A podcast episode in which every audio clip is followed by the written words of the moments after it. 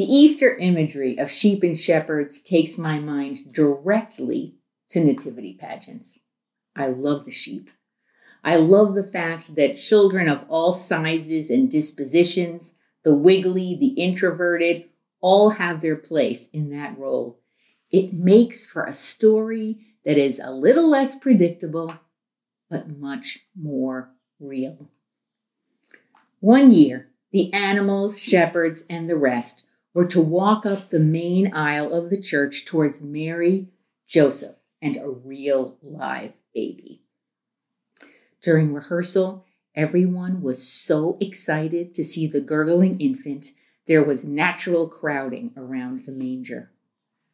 The pastoral minister reminded the kids that it was important to stand on the sides so that everyone in the church could see the Holy Family during the actual pageant. At the appointed time, everyone dutifully went up the middle aisle and stood on the sides while the narration and music continued. But eventually, one of the little sheep just couldn't resist and on all fours crept towards the baby. A shepherd moved right in.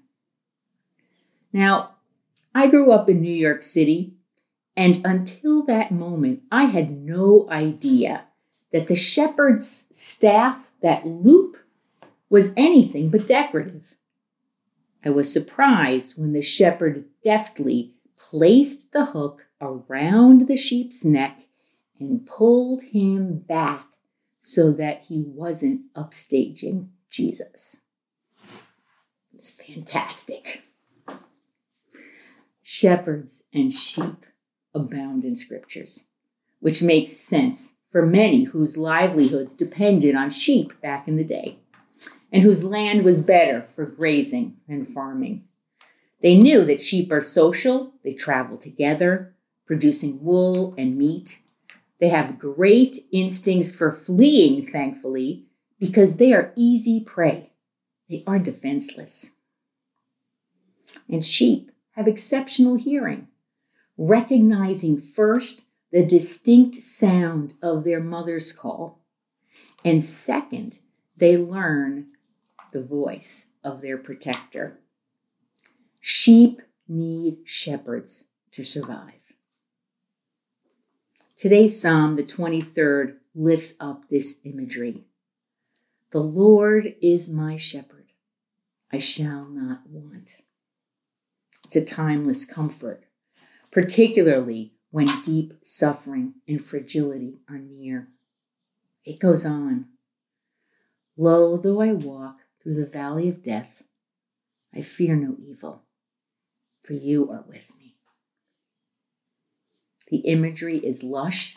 It declares that God will not let us stray at the moments of deepest weakness. On farms, in suburbs, in high rise buildings today, we live in vulnerable times.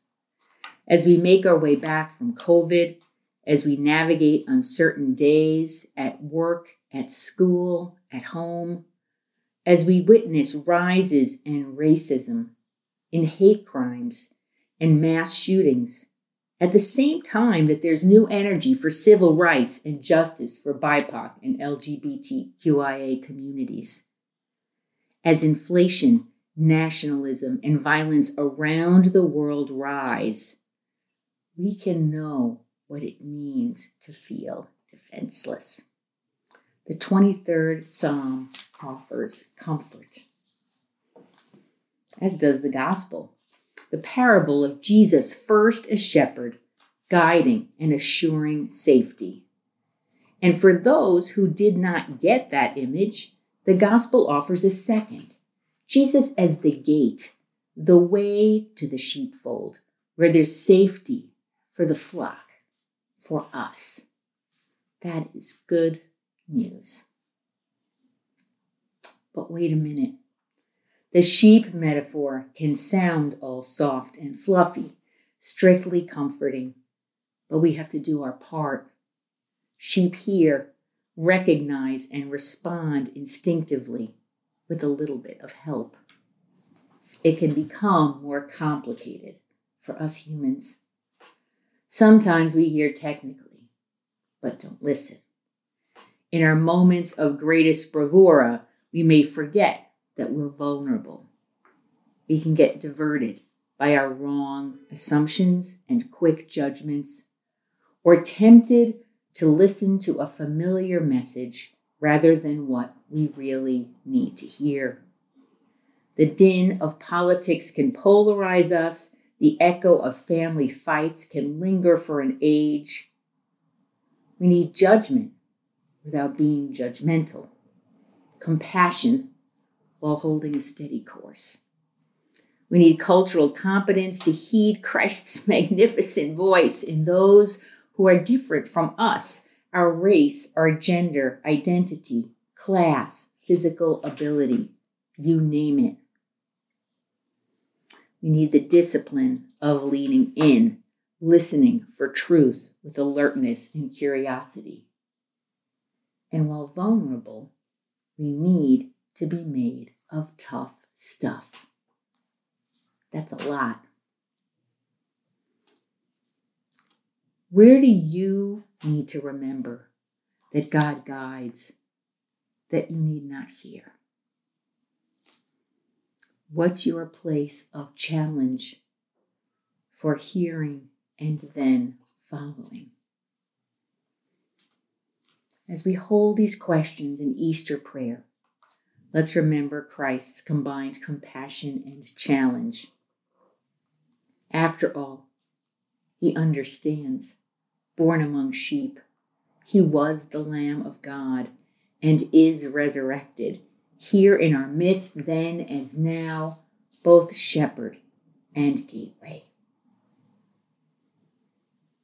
Let's pray that these understandings let us see the end of the psalm in a new way.